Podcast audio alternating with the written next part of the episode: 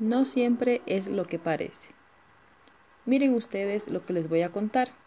En algún bosque de Norteamérica, el nombre no me lo acuerdo bien, mientras pasaba el frío invierno, en una de las copas de un árbol se veía mecerse un pequeño bulto, y cada vez con más y mayor fuerza por el viento. La cosa es que era un nido de pájaros donde la mamá pájaro se había fuido. Solo estaba un pajarito que había salido hace poco, apenas de su cascarón. La ventisca hizo su trabajo y la cosa es que logró que el nido cayera desde lo alto del árbol abajo, a la fría nieve del suelo. Pajarito decía, ¿qué puede ser encima peor que caer de esa altura y que ahora muera de frío? Y que de pronto pase un enorme búfalo, bien grande, cerca de él. Pajarito se asustó y sin más se hizo popo encima.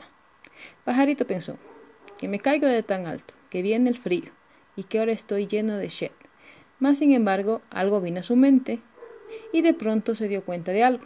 La shed era caliente y gracias a ello no murió de frío y pudo pasar la noche.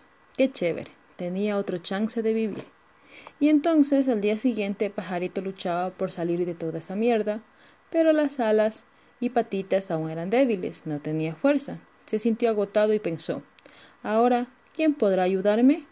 Yo, el Chapulín Colorado. no, mentiras. ¿Cachas que fuera así?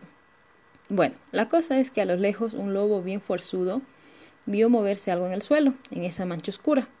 Se acercó sigilosamente, y el pajarito lo miró con sus ojitos fijamente, atentamente.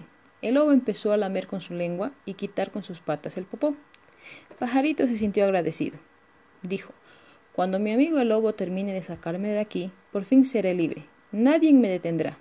Le daré las gra ¡Pum! El lobo se lo comió.